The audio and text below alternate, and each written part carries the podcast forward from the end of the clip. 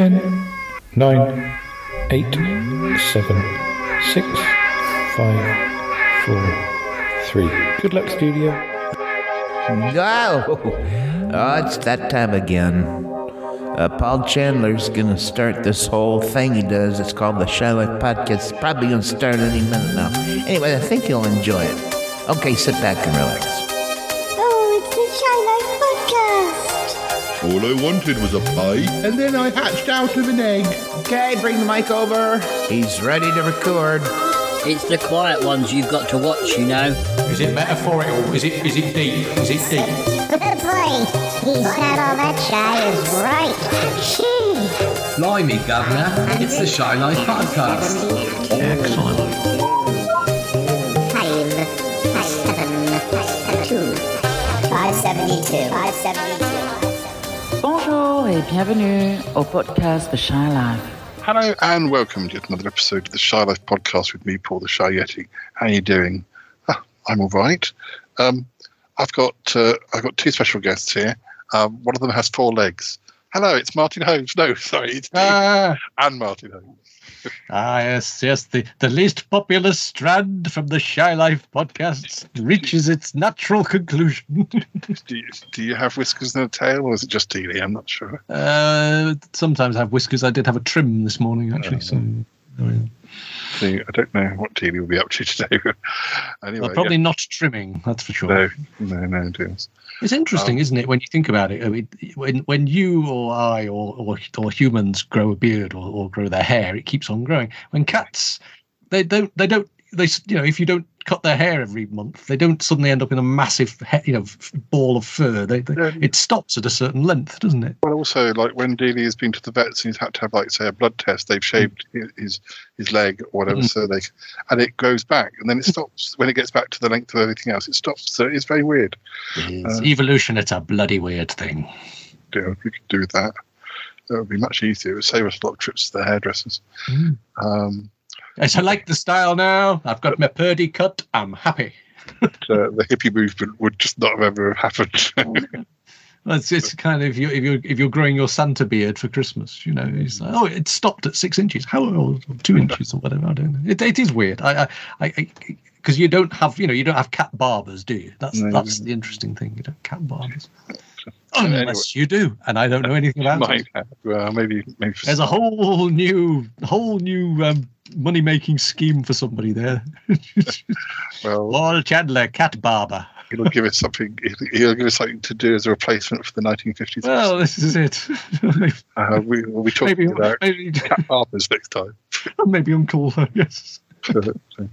anyway, listeners, um, yes, Yes. so we're going to be talking about 1958, 1959, but I think we should run the uh, run the theme music. Um, let's do that now. Do it now, deals. Press the button. Darling, it's the Shy Life Podcast. Yes, but it's supposed to be painful. The High The Shy You won't find a cast of characters like this everywhere. Hello, Paul. I mean, I'd, I'll go anywhere for a potato. Delicious. Hello, captors. How are you? You quite like a big bang, don't you? Go Shy Yeti. Oh, my, hope he hasn't found out my secret. I think he has. If you thought that was bad, just listen to this. Oh, I can't wait.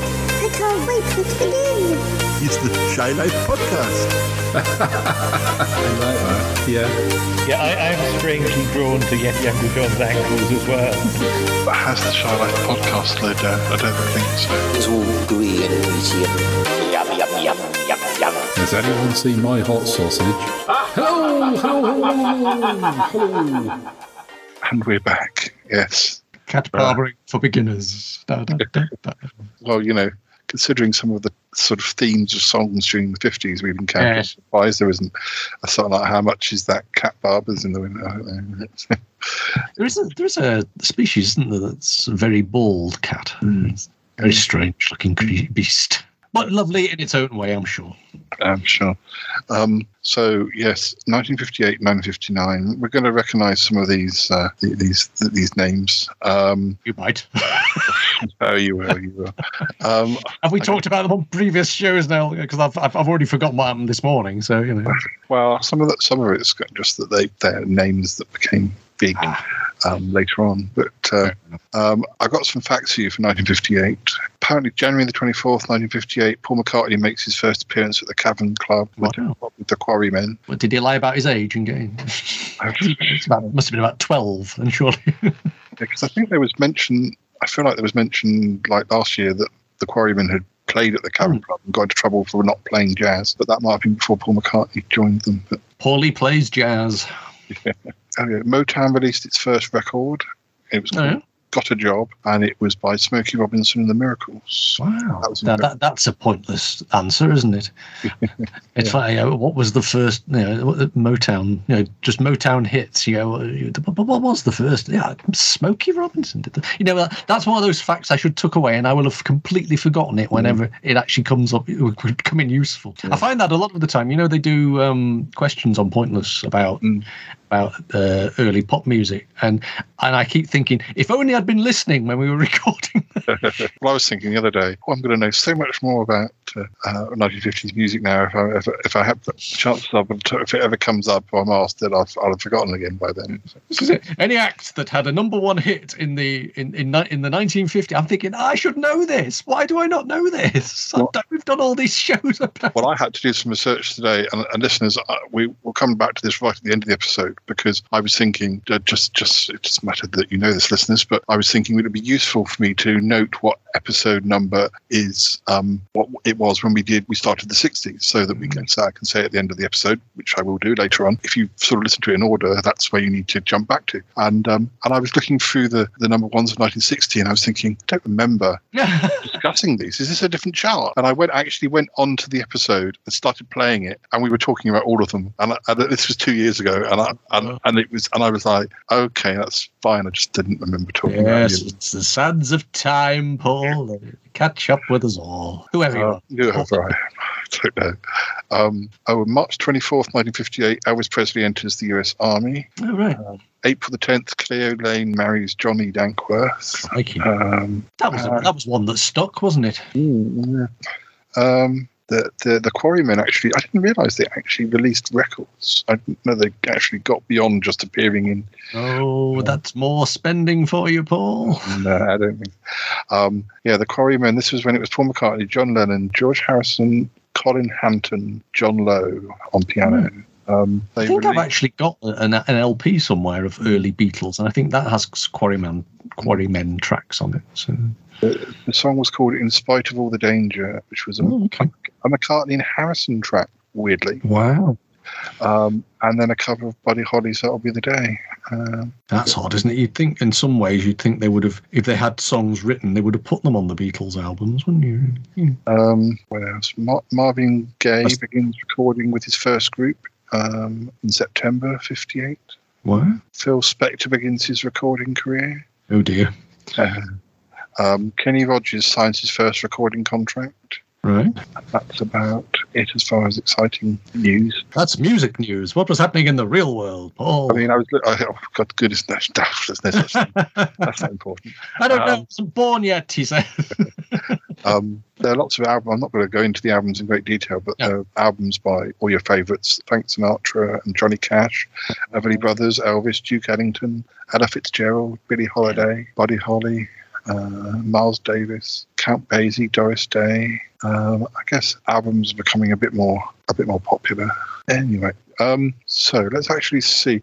Now, one thing I have identified about 1958 is that so I might have to pa- pause halfway through. I think maybe it's best to do America first. Because halfway through the year, I don't know if it's just called the Billboard chart or anyway, so some some reason rather than just name, you know, comp- just rename it, but not, you know, who cares?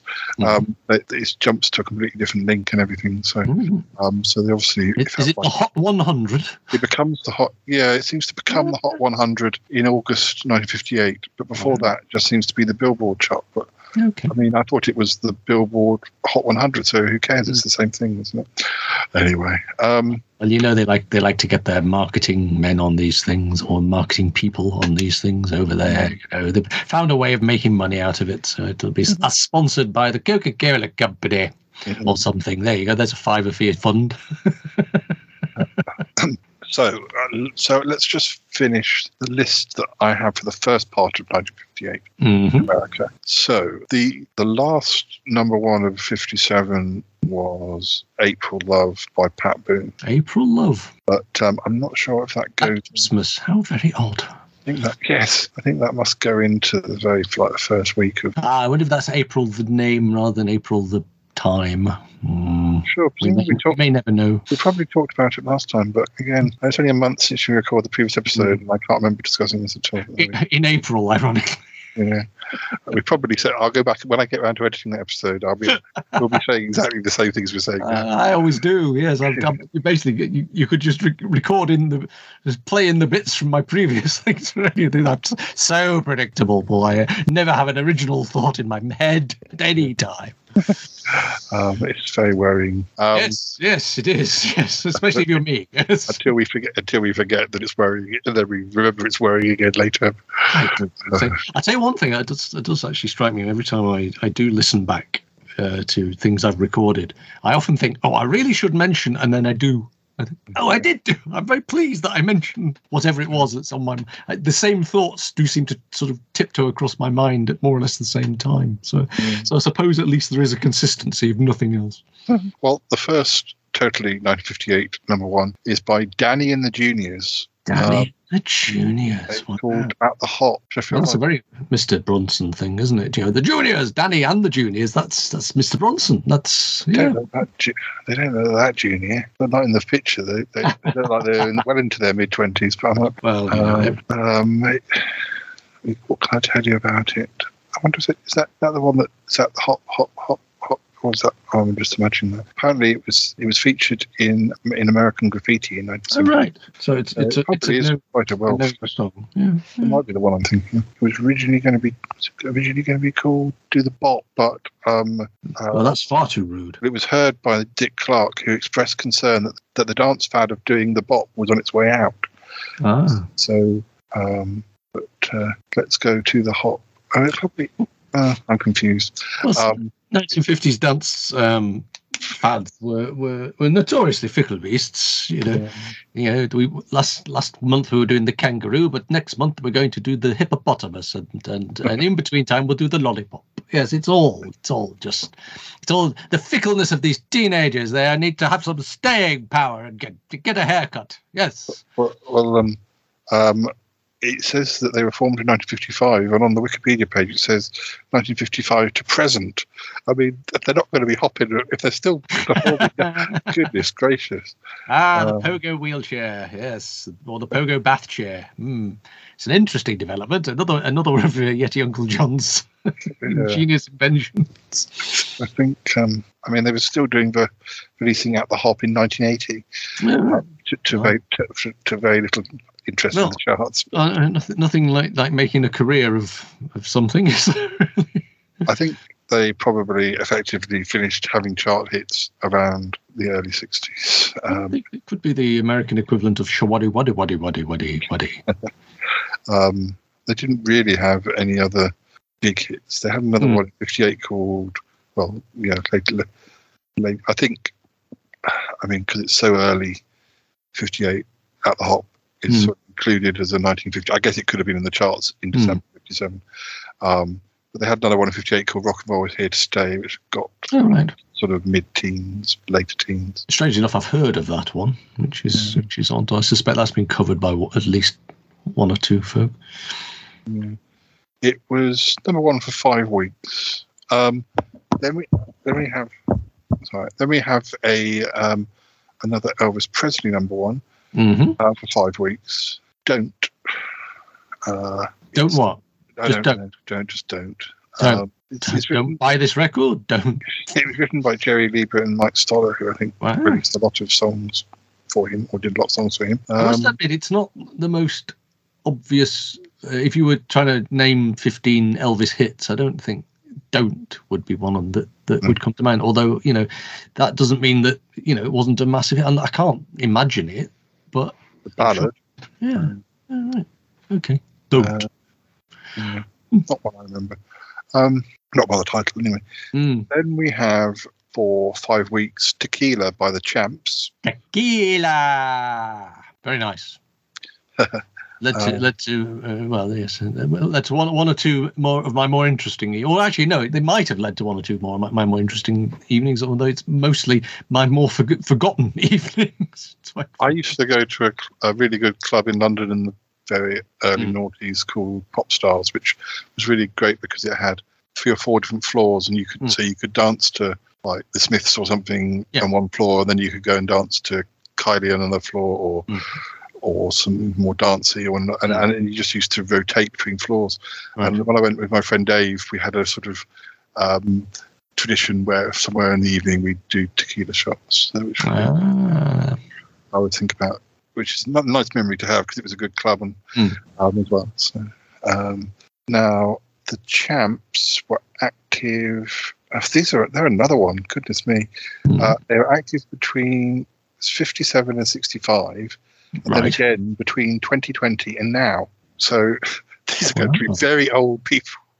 well I, I, yeah that, that's all unless they've sold the brand or something bizarre like that but that's that's weird it's like the all new scooby-doo show isn't it it's like it's not the same But But, uh, uh, it says in 2020, group leader Burgess resurrected, or uh, almost literally, I would have thought, the champs for a new album, Tequila Party. lazarus come forth Um, it can. tr- It, uh, what's, hundred more, year old man and his rock and roll what's, what's more, it contained 12 newly recorded tracks, including a party rendition of their signature hit.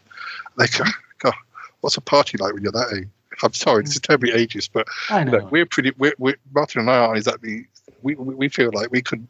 We probably wouldn't be able to. Oh yes, yes. Um, uh, uh, At least one and three quarter feet in the grave. Yes, it's it's kind of weird though because you you do. You, I, I still I, I still have slight hor- horrific I, notions of the old people's home they finally throw me in, and and them trying to entertain me with with Vera Lynn songs on the piano because because that's what you do for old people. And I think no, it- it- it- I'm the punk generation. Damn it! we want if you're going to sing songs around the piano, you want it to be we want it to be the Sex Pistols. Uh, well, you know, I have quite a wide. You know, I don't really. I don't really associate. A, it's probably like a thirty-year period I associate with, rather than some people associate with a five or ten-year Mm. period. So I, I, uh, I, I would still rather find a new song to like. Mm. I'd rather have a new favorite song that is a new song, Mm. or I guess I don't wouldn't mind if it was a new old song. But I, Mm. it's not, I always like it when it's a song that's charts don't matter anymore, but a song that's come out on an album that's newly released or something. I always like like to have an. I always That's- enjoy it when I have songs that are, are new. They're not necessarily by young people even, but Mm. a lot of those older bands are still around. I think sadly most of the the tunes that uh, that I was listening to are now safely in the corral that is Radio Two. I think that's where they get thrown over here now. I, I don't think anything that I have I have in my record collection has been on Radio One in a good twenty years. So it doesn't really matter anymore because a lot of these bands, a lot of bands who are really old are still doing really good stuff. So. Well, there is that. And there's also, I think there's also a certain amount of people who are perhaps in their late twenties or thirties who know that actually it isn't young people buying music. It's Mm. there. Are, there are people who are my age who just like a certain type of pop music, and they might as well target. Mm. Um, yeah, Well, you've um, you've watched. I haven't actually watched it, but the uh, you've watched that Beatles documentary, haven't you? That was on Yeah. on Disney, uh, and you kind of think is is that marketed? Is that aimed at people who were or are Beatles fans, or or do you think sort of a new generation of finding that and going, oh, actually, this sounds quite good? I always think it's weird that people have this. You know, they have to I, I mean, that they box off their music and say, you know, I can't listen to that because it's old. But I, but if, if it's, uh, I mean, surely a good tune is a good tune is a good tune, if you see what I mean. But then equally, I've also advocated this whole idea that, uh, you know, the fact that some music seems to have lasted 30, 40 years when really maybe, you know, th- you should be finding new stuff to listen to, young people. But I don't know. I, I'm a fickle beast. Sometimes I have different ideas on the same thing. So. um, yeah. Well, going back to the champs, uh, they didn't really have any other big hits. They Mm. have a number sing- another single that got to number thirty called "Too Much Tequila." Customer, Oh, okay. their big hit. Um, Ah, I see. So they were just basically te- the tequila-based tune factory. They did have another single which also got to 30 called El Rancho Rock, but All right. Yeah, they they uh, Which had no tequila in it. tequila, or not as it was referenced. Um, Mm, interesting. uh, what else? Um, so after the champs, we have the Mhm. platters The platters. um, with um, Twilight Time, Okay. and um, yeah, apparently it was originally, or the lyrics were originally written as a poem, um, Mhm. and then there, I think there was an instrumental which had the tune, and then they kind of married them up. Have you set any of your poems to music at all? Um, to a point, and I did quite recently actually. Um, I because I've always kind of said that I'm more inspired by song lyrics than Mm. I've been by any poets. Mm. I actually had written a poem for three or four years, Mm. uh, and then very recently wrote wrote one and said Mm. to my friend Harry, um, "Let's tr- can we try and make this into a song?" Mm. He tweaked it a bit, and Mm. yeah, so I have. And I also I I, I almost called one of my poetry collections um, lyrics without a tune. Ah. They were all supposed to be song song lyrics, but I but they were just that's as far as they got. with- Uh, but they were written with verse chorus, verse chorus. Mm. So Well, it could still happen. yeah, yeah, it's still it's still in the Some good idea is a good idea. You should just tuck it Yeah. away for when you haven't got another idea for a book title. That's what you do. yeah, yeah, and and, and I did also one of my one of the one of the poems I performed most as my last poem of the night was Mm. called um, "I Will Eat Pies," Right. and and I literally took the rhyming structure of "I Will Survive" Yes. and uh, and wrote and, and wrote and wrote the song, but it was about pies. Um, and there were no words from "I Will Survive" in, but it has the same rhythm and it has the same the the, the, the end of each line rhymes with Yeah. with, with- yeah. So So did you did, did you um perform in any karaoke bars because you could have actually got them to put that track on? I I didn't, but I think one of my sh- my shows, I was encouraged to sing it rather, than, and I Ah. I, I think I I did because it was mainly just friends anyway, so it didn't really matter. But Were you there with your ukulele? Do you play an instrument? um, not not well enough to do it on stage. Just I- just you and your bongos. Funkos. I um yeah. I mean, I, I, could never read. I, I was too. I think I was too lazy to read music, Hmm. and I had a sort of ear for a tune, Hmm. um, so I could sort of practice it so much that I could play it without reading music. But I would have, I would have had a lot of mistakes to start with, and then very gradually would have got it right. But That is one of my my bigger regrets that I don't I don't really do music, and um, you know, it, it, it's because I have had poet, and I always thought, oh, and I can actually hear the tune in my head, but I've got no way of you know sort of getting that written down, if you see what I mean. So it's Oh, and also, yeah, I I also um, used to go to a uh, well, a couple of times went to a folk festival down in Broadstairs because friends had their parents lived down there, and there was a poetry session there as well as well as, mu- as music. But and, and one of the years I was there, I I I literally their house was not really big, and I was Mm. right at top of the house, so I just went up there and I sort of um, sort of sung a song and came up with it, and it was it was called "Once I Fell in Love with the Cornish Pasty," ah um, and that so that's probably the the most like a normal a proper song that I ever wrote, and that that's been preserved on one- some of my videos. But it was a comedy song there about. Uh, there's a there's a there's a there's a 45 somewhere out there on vinyl. It's a matter, it's a matter of confidence. I was fine singing with it's just me singing, but Mm. the idea that somebody might. So that's why I was quite. I quite enjoyed recording it for a video when I Mm. was the only person in the room doing it. In Mhm. fact, in fact, I did it. I did it in a sort of folk style, but I also did a sort of more, not exactly punky, but more sort of indie, sort of like Ah. how, how it would have sounded if Blur had done it, and or something. And and and I I did a few different styles, and I Uh-huh. enjoyed doing that, knowing that nobody was was anywhere near me and could hear me. Right. uh, and because I was recording it, it was preserved. So, um, Yes. but uh, the idea of actually having to thinking of doing it um, more publicly would, would, would, would Well, it's interesting when you think about Mike Yarwood go- going th- at the end of Mike Yarwood shows. He would sort of go through, uh, do a series of impressions. You could actually do your, your poetry evening as an impressions of this. This one's this one's this one's a, uh, my version of a song by the Pretenders. Well, I, I, I did also used to I used to consider it my when I did my shows. I used to Mm. consider it um, like me doing a cover version. I, Ah. I I took a number of songs and did them in in style and just read them as poems. Right. And, and there was one called the Last Friday Night, and it was by the popular singer, although she she was at the time not not quite so popular these days, Katy Perry. And in the lyrics, it's all about what she got up to on this Friday night. But I read it in the style of um, Noel Coward, Ah. sort of a bit like sort of I've been to a marvelous party, and I did that sort of accent, and and, and it worked really well because um, you know it was all about how she got in you know she hmm. maxed her credit card and all that sort of thing. But reading it, it perfectly fit. It was a modern day. I've been to a hmm. marvelous party um, from from the late noughties, or whatever. But hmm. I can't remember what other songs I there were there were a number that I, I kind of found quite well, quite well as poems. Um, but uh, anyway, we should get back to 1958. So um, we're into May um, in the States, and we've got Witch Doctor by David Seville. Okay. Named after the oranges, no doubt. I think, oh, I'm confused. I think this is the wrong link. Oh, okay. Because, oh, I don't know. Well, um, I might not be. Well, okay.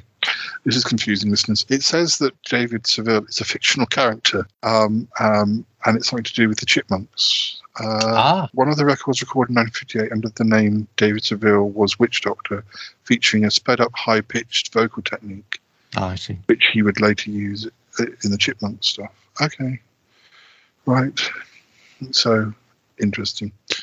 Um, the character was supposed to be the manager of Alvin and the Chipmunks. Ah, okay. But, uh, I didn't realise that Alvin and the Chipmunks went back as I thought they were more 16s. But anyway, um, so that was number one for two weeks. Mhm.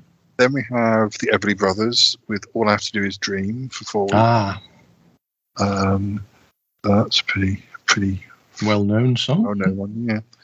Um, it was written by husband and wife songwriting team Felice and Boudleaux Bryant.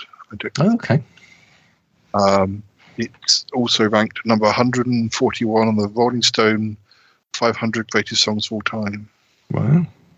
Oh, Chet, I don't know. Chet Atkins was on guitar. That must be a bit awkward, mustn't it? If you if you've got number five hundred and then something comes along and knocks you out of the top five hundred songs of all time. 'Cause I, I mean, I- I'm assuming they they don't change it every year. I mean, you couldn't really, could you? So I, I also remember around the time I was really into the Beatles in the, in the 80s. Mhm. Uh, that was when everybody was saying that, like, Sergeant Pepper's Lonely Heart Club Band wasn't the number one album ever, Mm. uh, or in the pop. But but that's changed. I mean, that's Mm. changed even as far as the. It's not even considered. Last last time I, I I I looked, it wasn't even considered the best Beatles album, let alone Mm. best album ever. I mean, I think you know. Um, tastes changed, and I've Mm. heard like Revolver by the Beatles cited, or um, But uh, Citizen Kane was topping the best movies of all time chart for decades and decades, and now it's like it's a forgotten movie. It's it's really odd how it's almost like sort of anything that's more than a certain age now is just invalid somehow. It's it's, it's really quite weird sometimes modern life. Um, other people who covered All I Want to Do Is Dream Mm-hmm. include Richard Clayton, sorry, Richard Chamberlain. As you say, Um, Richard Clayderman. yeah, which kind of makes more sense, really. I suppose it does. Um, Roy Orbison, Bobbie Gentry, and Glen Campbell doing a Mhm. duet. Donny Osmond, Donny. and Andy Gibb and Victoria Principal. Ah, Um, Gibbon Principal. That's uh, an interesting combination. I did. I didn't know that Victoria Principal did singing. How odd. Um, REM, Cliff Richard, and Phil Everly. Yeah. What, all together. Uh, Cliff Richard and Phil Everly together, yeah, but not Ah. REM. No. Um, and some of these were charting. Um, it looks like the Bobbie Gentry and Glen Campbell one Mm. um, actually got to number three in the UK charts. This was in 60, this was in '69. Um, so then we have now this is we're coming up to where we have to change to the, Mm. the Hot 100. But uh, but before we do, we have um, Sheb Wooley Right. with I don't recognise that name, but I do recognise the song name. It's the Purple People Eater. Ah. Six weeks. So the Purple People Eater is what actually killed off the original American chart. oh my god! It survived for a few more weeks after that, but but then then died. Um, yeah, the Purple People Eater Purple People a strange creature described as a one-eyed, one-horned flying Purple People Eater descends to Earth because it wants to be in rock in a rock and roll band. It became one of those expressions, didn't it? I mean, wasn't there even a board game or something, Purple People Eater or something? Am I miss- or am I remembering that completely wrong? Someone will tell you and when this goes out. Someone will say, "Oh no, that's actually the there was a bag of crisps named after it or something." Should the, the Purple People Eater ought to have been in the Shy Life podcast. Absolutely. He declines to eat the narrator because he's so tough. Mm.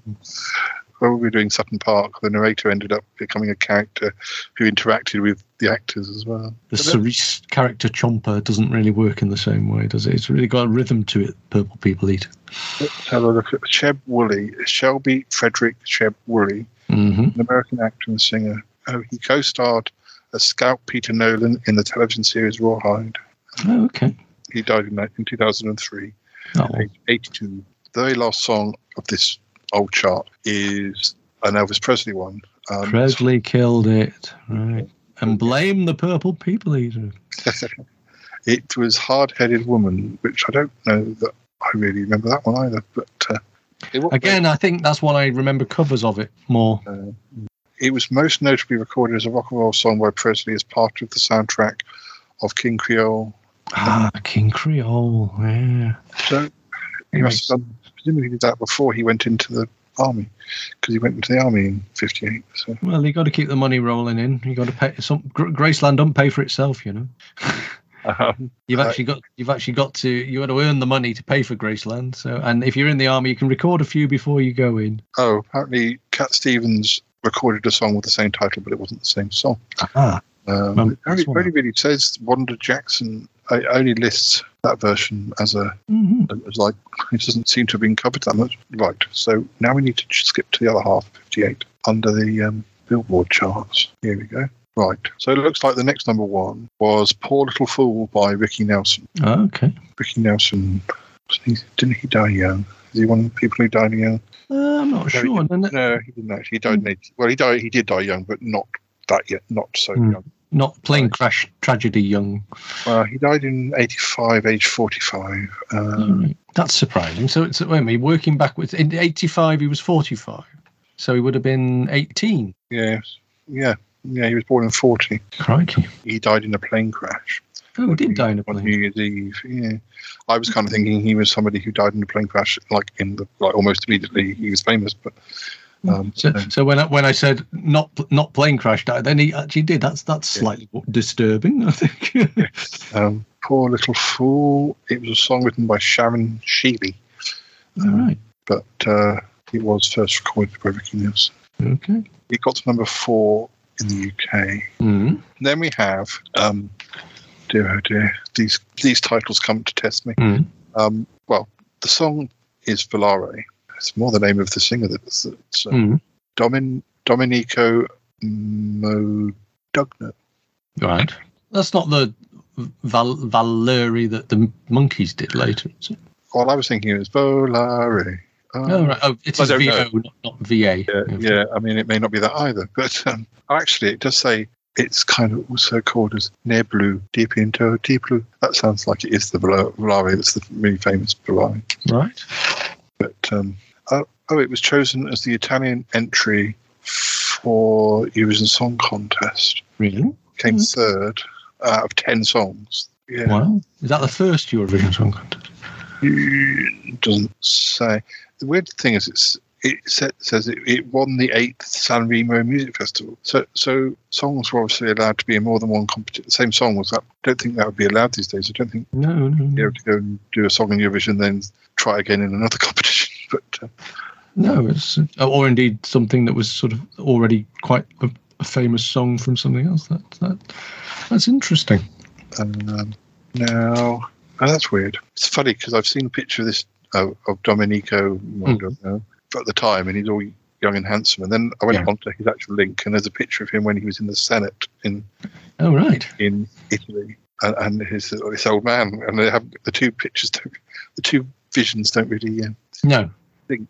Um, it's interesting that, isn't it? Because you always, I suppose, maybe you don't always wonder, but you kind of wonder, you know, when you look in the mirror, sometimes you think, oh, can you remember the young you, and and uh, can you predict the old you, and and I do wonder sometimes when you do see these comparative pictures of you know people at different ages they actually don't look like the same person at all. That you always think there should be something about the eyes. You know whenever they try and make up a young actor to look like they're going to look like when they're 90 yeah. They, ne- they never seem to get it right yeah, I, I barely recognise me in old episodes of Sutton Park. When I saw well there is that as well Um, then we have Little Star by the Elegants. oh okay what Yeah. what's that i don't know that one Uh, it, it, it's a song. Mhm. The music was adapted from Twinkle Twinkle Little Star. Ah, right. That's what I was thinking. Little Star sounds sort of vaguely familiar, but I wasn't sure whether it was it was something I knew. Yeah. Hmm. So it says um, it was the only song that ever charted for the Elephant. I'll say that again. It was the only song that ever charted for the Elegants. Um, Ah. Okay. The Elegants is that Elegance E N C E or E N T S? um, E L E G A N T S. Ah, we are the Elegants, not we have elegance. Yeah. Right. There we go. The um, fourth That's what you learn on this show, isn't it?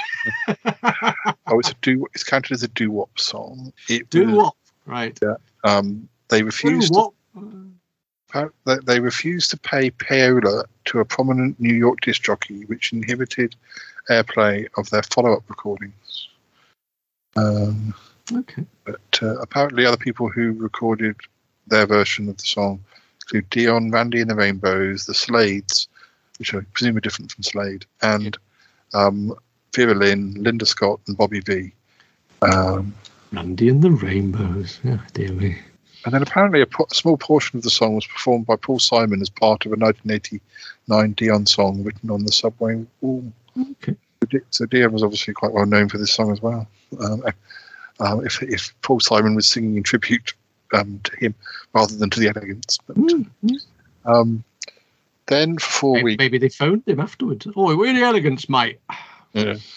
Uh, then for four weeks we have Volare again. Um, for um, another four, yeah. Um, and then for one, two, three, four, five, six weeks we have "It's All in the Game" by Tommy Edwards. Tommy Edwards. Wow. what the hell did Tommy Edwards do? He's, Um, he's another one who sounds like a car dealer. He was an American singer and songwriter. Right. Um, he was the first African American to reach number one on the Billboard Hot 100. You you get so used to the idea of people having these, you know, made up pop star names. It just it, it just doesn't feel like a pop star name, does it? You know. Um, Well, there we go. He did. Oh, he, he'd been around for a while though, because he he got to number twenty four with the morning this the morning side of the mountain. Oh. Um, it's all in the. Oh, Is it, I thought that's what. mm, Now I'm confused. Um, I probably talked about all this on the last show and forgot. about it. well, no, I thought this. I, th- I thought we just. I th- I th- it looks like he must have released this more than once. Ah, 'cause It's all in the game. Was um, at number eighteen in in 1951. Okay. Um, yeah, you in again. I don't think that's the uh, um, hot chocolate song. Um, No. But yeah, he had. It's all in the game new version in 1958. Uh, he did have quite a few hits, but yeah, so that's so it's not really. Well, it's a new version in '58, but it presumably Okay. doesn't sound so different. No. It's funny how you think about, you know, so in the 1950s, Mhm. songs were being released at the start of the decade, which by the end of the decade, people were doing new versions of Mm. in, in a nostalgic type way. so nostalgia has always existed. Yes. Um, the pop will recycle itself. Yes. now, um, for one week, um, it's only make believe by Conway Twitty. Ah, Conway. He was. I was going to say, sorry, that um, noticed that uh, Tommy Edwards died in 1969, so he he was Mm, Crikey. died young. Um, Conway Twitty, um, American country music singer and songwriter. he had 55 number one hits, but what? Presumably on the country chart because um, I, I can't imagine we've not heard, we've not. Well, he had one hit in 55 countries. yeah, yeah. wow. He died relatively young. He died in. Sit down, Jules. He died in, when he was 59. Mm. Um, then we have Tom Dooley. Mm. Tom Dooley by the Kingston Trio. Tom Dooley is a traditional North Carolina folk song Mm. based on the 1866 murder of a woman named Laura Foster. Right. Uh, oh, it's one of the more famous murder ballads. Okay. So Nick Cave wasn't uh, didn't start that trend in the 90s. No. That's kind of weird, though, again, isn't it? Because once, as ever, the, the one immortalized in the title is presumably the one who did it, not the victim. Ah. Ooh, ranty, ranty, shouty, shouty. Uh, yeah. Uh, trying to find out more about the Kingston Trio. Um, they, They didn't do the Doctor No. That wasn't them, was it? I, I don't know. Kingston Calypso and all that. No, that was the Three Blind Mice at the beginning. I'm, just getting that mixed up in my head. It's all right. They, they existed. They existed between 57 and 67, but it says original lineups continues to the present with different members. ah, Um, whatever that means. yeah. Original lineup, but with different members. Sorry, what? Mm, There's versions. It's, it's like the new broom, new broom thing. It's yes, it the same room with different heads and different different handles. Um, then we have it's only make believe again for one more week by Conway Twitty. Then we have um, to know him is to love him by the Teddy Bears. Oh, bless. That's that's a that's a song written by Phil. It's a bit of a, it's a bit of a standard, isn't it? Dun, and, and, yeah. Does have his grubby fingers all over it. Yeah, apparently it's inspired by words on his father's tombstone. Okay. Um, other people did it and had hits, Mm. such as Peter and Gordon, Bobby Vinton, um, Dolly Parton, Linda Ronstadt, and Emmylou Harris. Um, they did it together. Um, oh, the teddy bears. Let's see about them. Oh, the teddy bears. No, I, was, I wasn't expecting this. Uh, The teddy bears were Phil Spector's first vocal group. Right. But um, I'm kind of imagining it, that it would be all men, but actually it's two men and a lady. They existed from 57 to 60. Um, to see if they had any other hits. No, they, they didn't. They only really had one album Mhm. and non-album singles. But uh, and the last number one of 1958 is um, the Chipmunk song "Christmas Don't Be Late" by the Chipmunks and David Seville. Well, so an actual novelty Christmas song on the American charts at Christmas. Yep. Yeah. Almost unheard of. Yeah, we, we've had we've had it beginning to creep in Hmm. late in the latter part of the decade. But, yeah. How Um, weird. so let's see how what things we're doing in the UK. In the austere old UK. So we have um, the first number one of 1958 in the UK is Jerry Lee Lewis with Great Balls of Fire. I thought we hadn't heard about that before, but um, Mhm. he got to number two in the States. Right. Number one in the country charts, but I don't really think of Great Balls of Fire as being in any way. No, not really. Apart from maybe you know the performer. No, it's that's that's that's unusual. Yes. Then we have Jailhouse Rock by Elvis. Um, I think some of these early ones we probably had late on in the year. I'm assuming the film was later over here than it was over there, wasn't it? So it would have it would have been uh, on the back of the film release, I suppose. Um, then we have The Story of My Life by it's a Burt Bacharach and Hal David song Mm-hmm. uh, by Michael Holliday. The weird thing is, it says that um, it's a Marty Robbins song, so presumably this was somebody else doing it. Uh, Oh, this, this is this is considered a cover version. Mm. Uh, Marty Robbins' song was a, a country music hit, although Right. it's number one in the US. Hmm. Uh, I do, I do remember it. I do remember that one. It, it, again, I, I, I know I've referred back to this a few times, but I think it's it is on the uh, Pennies from Heaven, not Pennies from Heaven, uh, Lipstick on Your Collar soundtrack. um, the story of my life. I think. Yeah, um, Alma Cogan did a version later on. Um, Herman's Hermits, Mm. Connie Francis, Billy J. Kramer, Jim Reeves, Don Williams, who Michael Holliday was. Um, oh, gosh, he died young. Um, well, 38, but Mm. he died. In, he died in 63. Yeah. He he did. He had two number one singles. The other one was Starry Eyed. Yeah. And what got him then? Um, Holliday had an ongoing problem with stage fright and had a mental breakdown. Oh dear. He died from a suspected drug overdose in Croydon. Oh, crikey. Like he did quite a lot of lot of songs between 55 and quite a lot of singles. Yeah. All it's all right. I was, I was, I was. Re- I, momentarily, I forgot then that we'd we'd moved over to England, uh, to Britain, Mm. and I thought, uh, uh, what, what, what was he doing in Croydon? But then, yes, yeah, okay, fair enough, makes He sense now. He also did. He also did a song called 16 Tons. I wonder if that's the same as. Mm. It's yeah, be, be a cover of that wouldn't Too. Did he write it though? Or, Um, he also did Hot Diggity Dog Ziggity Boom. well, as you would, yes. If you've got to have a hot diggity dog ziggity boom, I mean, you, Although that was in a that was, that was a cover version of an American song, so maybe he, I mean, he, mainly was doing cover versions of songs that had been big in the states. Um, if you say it three times, the hot diggity dog appears.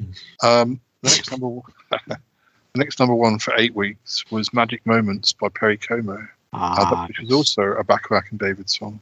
and and still popular in advertising to this very day. Um, it combines a quizzical bassoon, whistling, and Quizzical bassoon. the ghastly white shadings of the Ray Charles singers. It says. I don't know. Um, Well, it's a Um, point of view, yes. that's how it was described in 2003. Um, uh, yeah, Perry Como's version is the most famous. Bing Crosby did a version the same year. hmm Um, Erasure did a, um, a version in 97. Okay. I don't think I've heard that. Um, so yes. Um, after that, and that was you say that was number one for eight weeks, which Mhm. possibly the longest that any song was that year.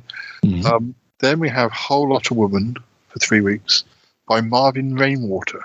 Marvin Rainwater. Don't talk to me about rainwater. Um, he was an American country and rockabilly singer. Okay, right. then we have to see where it got in the states. It. Mm. Well, if he couldn't make it in the States, he comes over here. There we go. Yeah, yeah, it was one of those cases where it got to number 15 in the country charts, but number Mm. 60 in the main charts, and Okay. one in the UK for some reason. But uh, um, then we Who's Sorry Now by Connie Francis. hmm Six weeks. Oh, it was probably that comes from 1923. So All right. there were and there were popular versions. Um, well, it's funny how it says like in 1923, Isham Jones had a major hit with it. I mean, we've got Yeah. no we've got no listings for charts. Going No. back, not that well, not that I found anyway. No, Um, um, and apparently there were sheet music sales, though, wasn't it? yeah, yes, of course. O- Other popular versions in 1923 were Marion Harris, the original Memphis Five, Lewis James, and Irving Kaufman. What, like so, another five versions. It, uh, Popular song. uh, it also features in the Marx Brothers: A Night in Casablanca from 1946. Which might explain why it's a popular song. yeah. Um, the Nighthawks did a version. Oh, that was on Mhm. Boardwalk Empire. Nettalk. the song gave American singer Connie Francis her major solo. Got yeah, got to number one. Mhm. It didn't get to number one in the US. Um, got to number one in South Africa, um, and did well. Did I mean, Yeah. confusing. Here we got the US Billboard Hot 100 number four. Um, then we got the US Billboard R&B bestsellers in stores hmm number four, and then the US Cashbox Top 100 number three. So, Right. Whatever that is. Is that Uh, is that just in terms of money made rather than sales or something? well, I suppose it's rival chart. I mean, there's so many charts. yeah. There's always been a lot of charts in the states, and now these days there's there's seems to be far more charts than there ever used to be. Uh, More charts than actual songs. yeah, um, yeah, lots of people have covered it. Pat Boone, Maria Osmond, um, Lyn Paul. Right. Oh, Lyn Paul. I'm sure she was in the New Seekers. Um, Sounds about right. Yes. then we have On the Streets Where You Live for two weeks by Okay. Vic Damone. Right, that that sounds vaguely familiar title. Yeah. The streets where you, oh, it's from My Fair Lady. On the street where you live, yeah. yeah. That was all. That was just that was the only kind of. It was where my brain was going with it, but I thought no, that's, that sounds wrong. But there we are. There you go. And um, oh, we had quite a lot of hits between 47 and 69. Yeah, quite a lot of hits, mainly in America. Hmm. Quite high. It's quite high. Uh, you're breaking rate. my heart. Yeah, you're breaking my heart. Number one in 1949. Mhm. We have no, we have no registry of hits in 1949. UK doesn't. It's one of those what people who hadn't, they hadn't seemed to release any of his music Yeah. over here, and then on the streets where you live, and then he had a couple more hits over here uh, as a result of, of that. But Mm. it really was have, have a lot of singles in the states. Then then we have All I Have to Do Is Dream by the Everly Brothers. So that was seven weeks. So that was almost almost one of the highest. Um, then we have the Kalin twins. When Right. um, When? they're also When? known. Apparently, Kalin twins are also known as Hal and Herbie, American Right. singing, songwriting, and recording duo. Um, yeah, When is their biggest? When might be one of those songs that we know if we heard it. Because, When? Yeah. Mm. Um, I'm not going to go there. uh, they ran from 58 to 62. Oh dear, When you smile. Not that one. Not that one. both dead now, unfortunately. Oh, bless them. One was one died in a car crash in 2005, and the other one died. What? after It's, a, it's year all after. tragedy this week. Good lord. Yeah. Is there anybody who lived to a ripe old age and died in their sleep? Well, they were in their seventies, but even so, tre- still not the way you want to go. Um, then we have another Connie Francis. Actually, I'm just going to check if when was a hit in the Stone. It doesn't say. That's no good. Um, oh, apparently in '77, Showaddywaddy did a version that got number Yeah. three. That'll be the one I know. The when when you smile, the when you smile. It'll be, it'll be that one. Yeah. Okay. Solves that. Um, then we have another Well, it- well, or, Well- or, or opens a whole new can of worms. Well, yeah. Holmes Um, is crooning again. Well, we've got um, from home singing. We've got um, Connie Francis singing Yeah, "Stupid singing Cupid." might be a stretch. Singing "Stupid Cupid." Um, Yeah. Sounds about right. Yeah. uh, for six weeks. And uh, oh, that was written by Howard Greenfield and Neil Sedaka. Okay. And Patsy Cline did a version. Mhm. Other people did the version I've never heard of.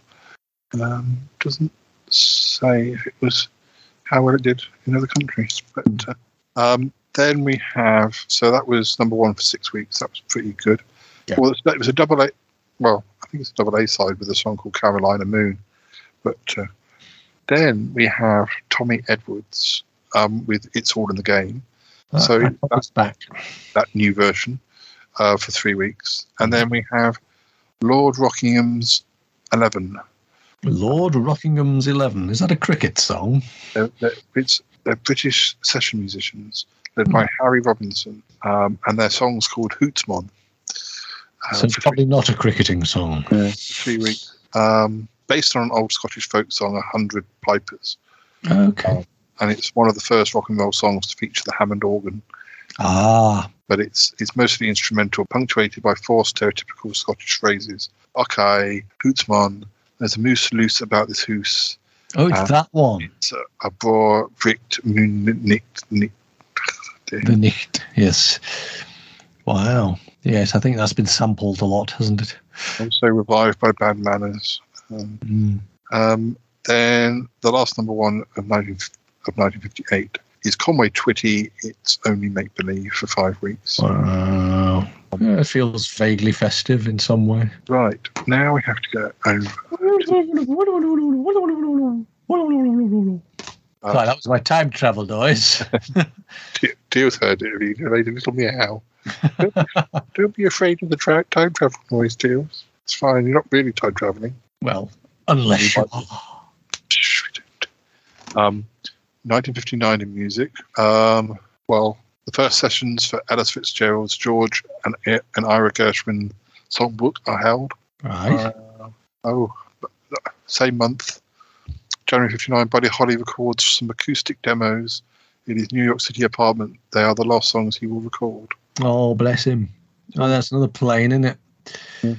Songs included Peggy Sue Got Married, Crying. Basically, I mean, I know that a lot of the way that people toured was they had to fly around the country, but you thinking, don't get on the plane, guys, whatever you do. You can see why B.A. Baracus was always so terrified of flying, can't you? Also in January, the first, and I've, I've sort of heard about, I've heard of this, Mhm. I can pronounce it's another thing.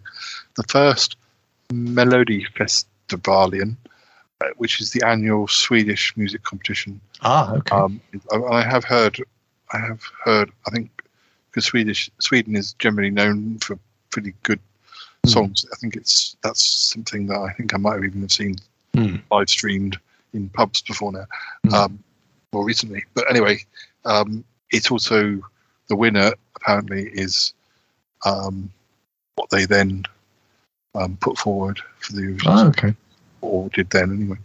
Um, February the third. That's when Buddy Holly, Ritchie Valens, and the Big Bopper are killed in their plane in the plane The crash. day the music died. That's what it says. Uh, March the eleventh. The fourth Eurovision Song Contest is held in Cannes, Wow. and it's won by the Netherlands with their song "Ein Beetle." Um, Oh, okay. Oh, there's there's oh, oh, look at that. Well, foretelling. just be- The might be- foretelling. Well, it might just be me not pronouncing it right. I don't know what it means. Um, it's not spelt beetle. It's Anyway, this is spelt- canned Eurovision. This is what we're saying. Yeah, it's spelt um, beetle, but with a J instead of an L. So I, just, Ah. I don't know. It may not be pronounced beetle at all. Ah. Bejilil. Yeah. No, no, fair enough. Um, apparently, in April '59, the BBC bans the Coasters song "Charlie Brown" because of the word "spitball." apparently, it reverses the decision later in the month. Um, Something's never changed, does it? Yeah. um, um, Placido Domingo makes his stage debut. Crikey. Wow. Um, How old would he have been then? born in '41, so So yeah, 18. Yeah. Crikey. You see, again, sometimes you've, you know, it's, it's weird, but it's hard to picture some of these people as teenagers. You know, Mm.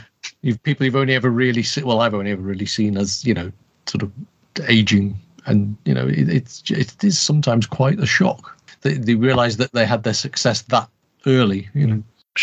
Alan Lomax and Shirley Collins make a folk song collecting trip to the southern United States. Mm-hmm. Um, isn't Shirley Collins? She the one who kind of vanished for years and then sort of was rediscovered in the noughties or something? Might be. Might be wrong. Uh, what else? Bo Diddley. Um, Bo Diddley's single "Say Man" enters the US R&B charts. Okay. I know that. Um, what else? Joan Baez is mentioned. She performs at the first Newport Folk Festival. Joan Baez, right? as early as that? Wow. Um, Roy Orbison signs with Monument Records. Um, the I Supreme. suppose, I suppose it's no. I suppose it's not that surprising, really, when you think about it. I mean, nowadays, you know, you've got people in their bedrooms at 14 putting YouTube videos together and becoming international sensations. So I suppose it just seems incredibly early for Joan Baez to be sort of performing. But hmm, And then um, Supremes are founded as a quartet. Wow. they're called the Primettes. the what? What? The Primettes. The Primettes. Okay. Primettes? I don't know. Primettes? No. uh, seems a bit it's a, it's a bit horribly close to primates and i don't i'm not sure i you know it's kind of weird i suspect they changed that very quickly the supremes sound yeah yeah I, I- I- even now thinking back of the music of the supremes you can't really imagine them being called anything other than the supremes really. um, Jimi Hendrix buys his first electric guitar. wow that, there's actually an entry for that Yeah. is that someone's Um, got the receipt Now, apparently, Ballads and Blues Folk Club is founded by Ewan MacColl, father Right. of Kirsty MacColl, and others in a London pub in Soho as part of the second British folk revival. When was the first one? Oh, I don't know. um, folk 2 this time it's folkier Yeah. now, I think we're going to start with the UK and cross over. Um, do it that way. bit of variety yep fair enough Um, so, uh, where are we now? Use this. Help. Where am I? Oh, no, It's for later. Uh, 50, Okay. The start. The year starts with Quatermass the Pit. Well, it actually starts with The Day the Rains Came by Jane Morgan. We're all at home watching Quatermass the Pit. was who's Jane Morgan? Oh, apparently it was an adaptation of a French language song, Le Jour ou le Bruit Vendra. I can't pronounce that. Um, sorry, Muffley on tour, who's listening, will be very cross with me. Um, Nobody ever gets cross with you, and certainly not Muffley. Muffley, M- Muffley loves everything you do. Everything you do. um, then we have, um, yeah, sorry, I'm going to have a look and see a bit more about Jane Morgan. She's very glamorous. Uh, she is an American, an American singer, but she found success in France and the UK Okay. um, before um, receiving recognition in the US. She got six gold records. Uh, she was a frequent nightclub and Broadway performer. Um, she appeared numerous times on American television, both as, both as a singer and dramatic performer. She Right. Is still alive today. Blimey. She is 98. Hooray. Um, she was born in 1924. Uh, but she, she appears to sort of, her career is from 43 to 70. Hmm. That's impressive, though, isn't it? You know. She's still recording. No, I think we, it seems to infer that she stopped in 73. So That's Um, retirement, isn't it? yeah. Well done. Well done to her. then we have um, Elvis Presley, One Night, um, well, double double A side, I think. One, One Night, I Got Stung. I don't think I know. I'm not sure I know these ones. Um, it uh, written by Dave Bartholomew, Pearl King, and Anita Steinman. Uh, Wow.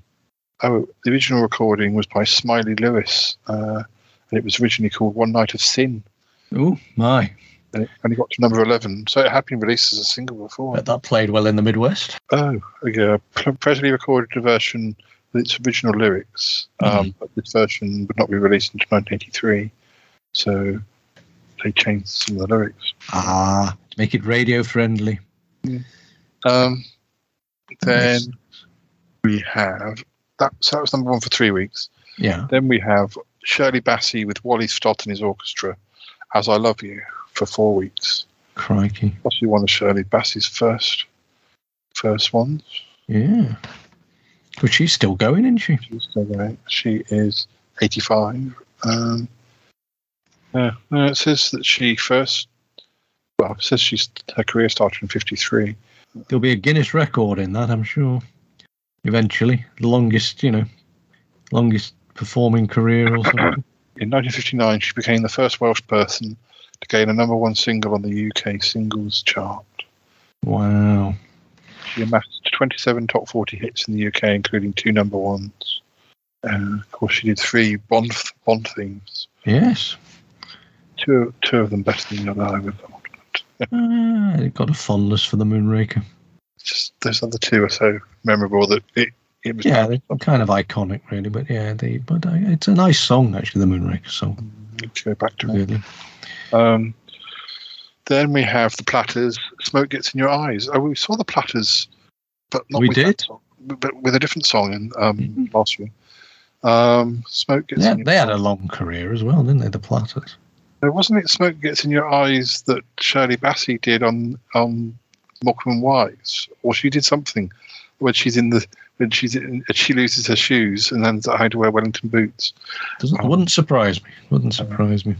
Oh, I better not say anything because I forgot we haven't done America yet. Um, then we have uh, Russ Conway side saddle for four weeks. Okay. Uh, Russ Conway, isn't he? he he's in, oh yes, he's a, a pianist and composer. He had 20 piano instrumentals in the UK singles charts between 57 and 63, and two Became- number one hits. Came, you know, the the comedian's cliche, didn't he? You know, the, the, if, if if in doubt, it was a Russ Conway song. Um, and Side Saddle uh, is a hit single. It's a honky tonk style tune. okay. Uh, it, it was it was written as part of the score for a television musical adaptation of Beauty and the Beast. Side saddle. The song was You say it was six weeks. Um, I'll tell you in just a second. Um, but the song was a staple of the BBC's Housewives' Choice radio. Ah, okay. Um, it was No, four weeks. Four weeks. It's been been side saddle for four weeks. Is, is, is would it would certainly play with your nethers, wouldn't it? then we have Buddy Holly. It doesn't matter anymore. Okay. Uh, number th- uh, for three weeks. Um, that was oh, it was issued. Well, it was issued in 50, January '59, less than a month before his death. But I think mostly it was number one after his death. So. Mm. Then we have Elvis Presley. Now and then there's a fool such as I, um, but with a, possibly a double A side. I need your I need your love tonight. Um, I'm not, I'm not. That's five weeks. I'm not convinced I know that one that well. Mm. Um, it had been a hit by Hank Snow on the country Yeah. charts uh, Okay. in '53. So, um, but, uh, and it had been um, released by Jo Stafford and Bob Dylan. Jo Stafford, I think I remember was talking about a few years back. Well, Mm.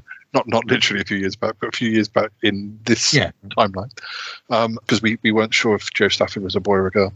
Um, uh, then we have Russ Conway again with Mm-hmm. Roulette for two weeks. Just says it's a piano instrumental. Right. Um, then Bobby Darin Bobby. with Dream Lover. yeah. It's a well-known one uh, for four weeks. Uh, It still amazes me how some of these songs sort of get completely forgotten and some seem to have stuck around forever. You know, it, it, it, it's such a history is such a fickle thing, really, isn't it? You know. Neil Sedaka was on piano for Dream Lover. And in, 19, oh, in 1979, Ricky Nelson did a version. Um, uh, of course, he was still about then.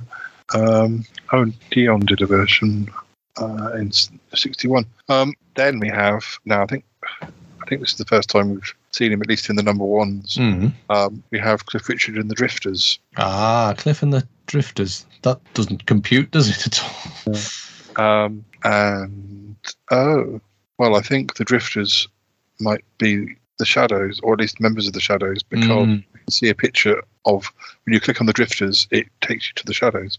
Ah, they, they drifted across yeah. to be the Shadows, originally known as the Drifters.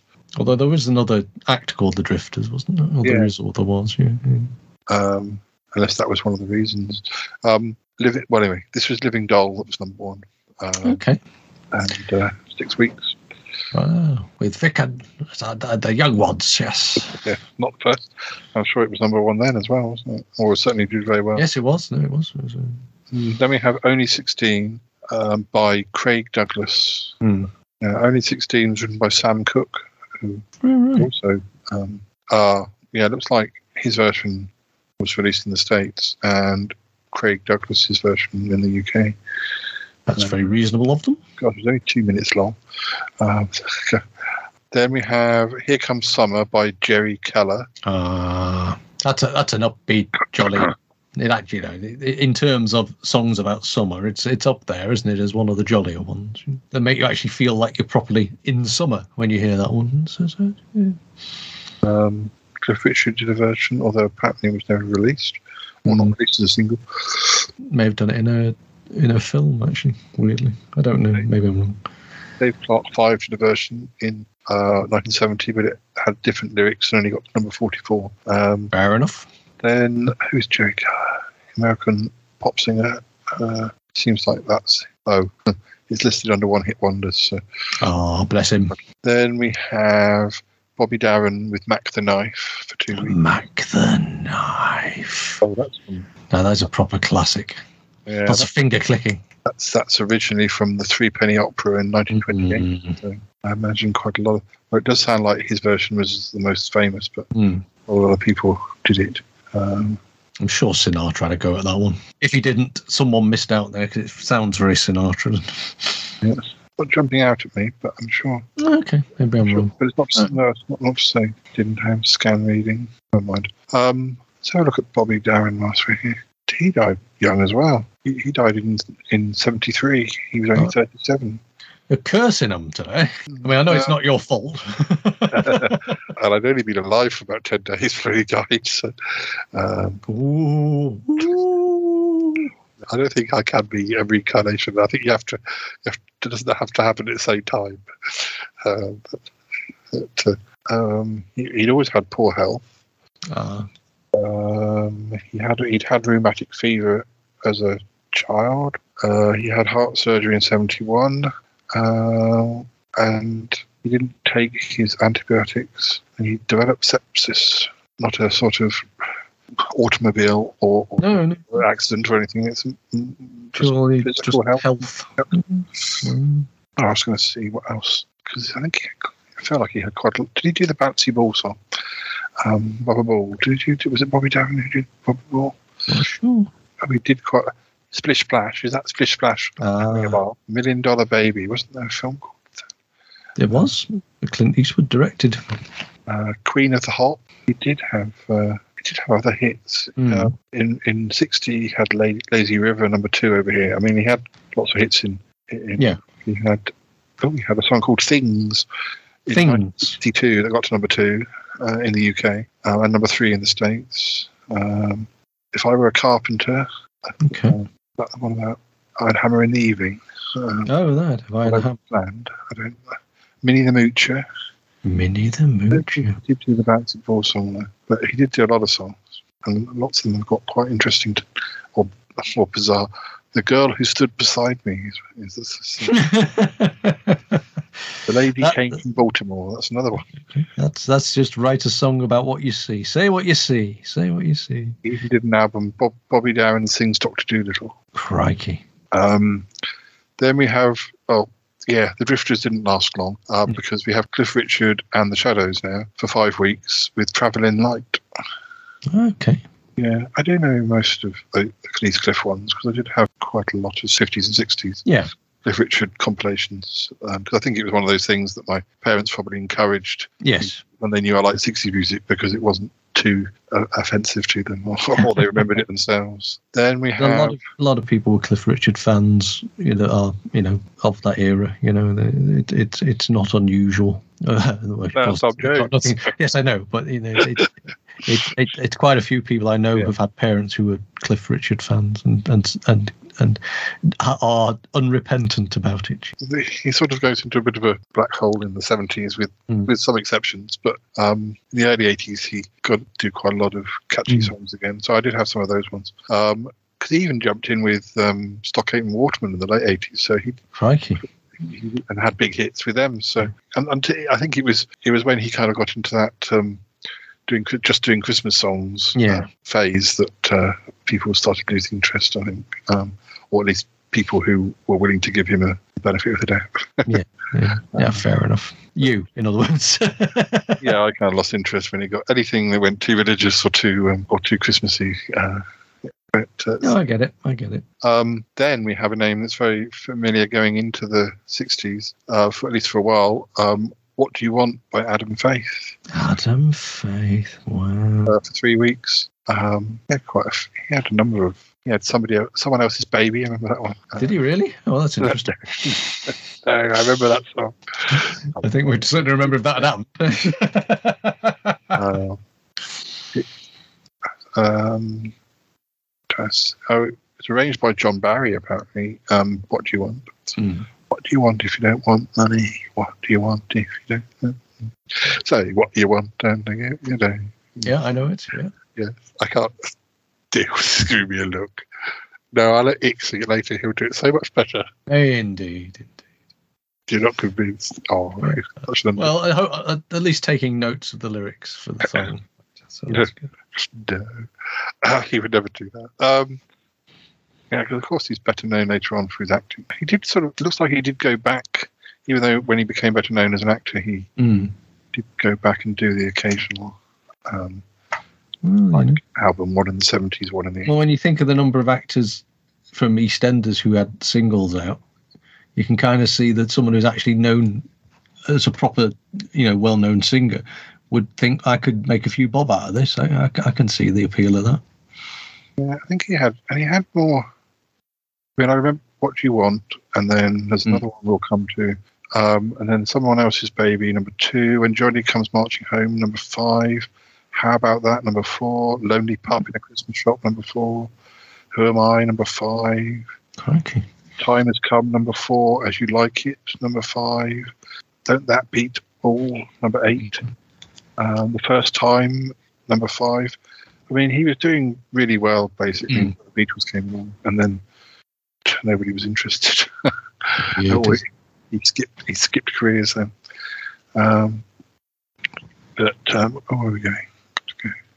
Right then. Oh, that's confusing. Just a minute. I need to go back and have a look at something. It said he had two number ones in 1959, but that's not what it says in this list. Mhm. Um, confusing. Maybe it went into 60. Yeah. Says he had Poor Me number one in in, in 59, but Mm. but that's not that's not what it says on this list. He, and it would be a bit he would be a bit hard pressed to have had another number one that year because um, Time's getting by. well, yes. what do you want is in December. um, yeah, I think Poor Me must have been early '60. Maybe it came maybe it came out almost immediately in or by end of '59. And the last number one of 1959 is um, Emil Ford and the Checkmates. What do you want to make those eyes at me for? What do you want to make those eyes at me for? Fair enough. um, which I remember from the the Shakin' Stevens version, Ah, of course, yes. which isn't the uh, um, first time we've uh, his name has come up connected to songs from the fifties. Because Well, there was definitely. I mean, uh, his career was really built on on nostalgia for older hits, wasn't it? So it does make sense that some of those hits had to actually turn up every so often. um, Emil Ford was a musician and singer born in St Lucia, British Windward Islands. Ah, okay. Right now we need to hop over uh, to the, to America. Ah, get on the old aeroplane again. No, no, we're not going on plane. No, no, no, no, no. It's not not not safe. It's not so we go safe. to walk. We go to walk. safe. I, I, I will walk either walk on water or we'll go. We'll get a boat. We'll get a boat. There we go. Uh, So uh, there'll be a pause while we we we we, we get the old oars out, and uh, there we go. It's, it's well, it's not solo crossing, but you know we'll we'll cross the Atlantic by any means necessary. That's not an aeroplane. oops, there are some different. Um, there are a few differences, a few similarities. Uh, actually, mainly differences. Um, well, we start with the Chipmunk song "Christmas Ah. Be Late," which is where we finished in '58. Uh, Chipmunks and David Seville. Then we have "Smoke Gets in Your Eyes," the Platters, which we we mentioned. Mhm. Um, then, then for oh yeah, "Smoke Gets in Your Eyes," Chipmunk song for two weeks, "Smoke Gets in Your Eyes" for three weeks, and then for four weeks, "Stagger Lee" by Lloyd Price. Okay. What's that all about? Uh, it's a popular American folk song about the murder of Billy Lyons Oh right, that Um, again. it- it- back in 1895. Um, so it's another murder ballad. They're very popular. That's that's weird, isn't it? Um, I mean, it's it, it's just it is just weird that that somebody from well getting on for a hundred years earlier, the only thing anybody knows about them is the murder ballad that that's Um, ah, in this case, Mhm. uh, yeah, it's the murder of Billy Lyons. So I don't know if Stagger Lee is is the killer again, like it was before. Whether that's not what that means, I don't know. Anyway, we haven't got time today. Um, Lloyd Price was a American R&B and swing singer songwriter. yeah Um, he's known as Mr. Personality. ah was he the first Mister Personality? Not sure. I think, gosh, you have to impress to be known as that. Um, Not not something that's ever likely to bother me. he, oh, he, he he died just over a year ago, um, aged 88. Mr. Longevity.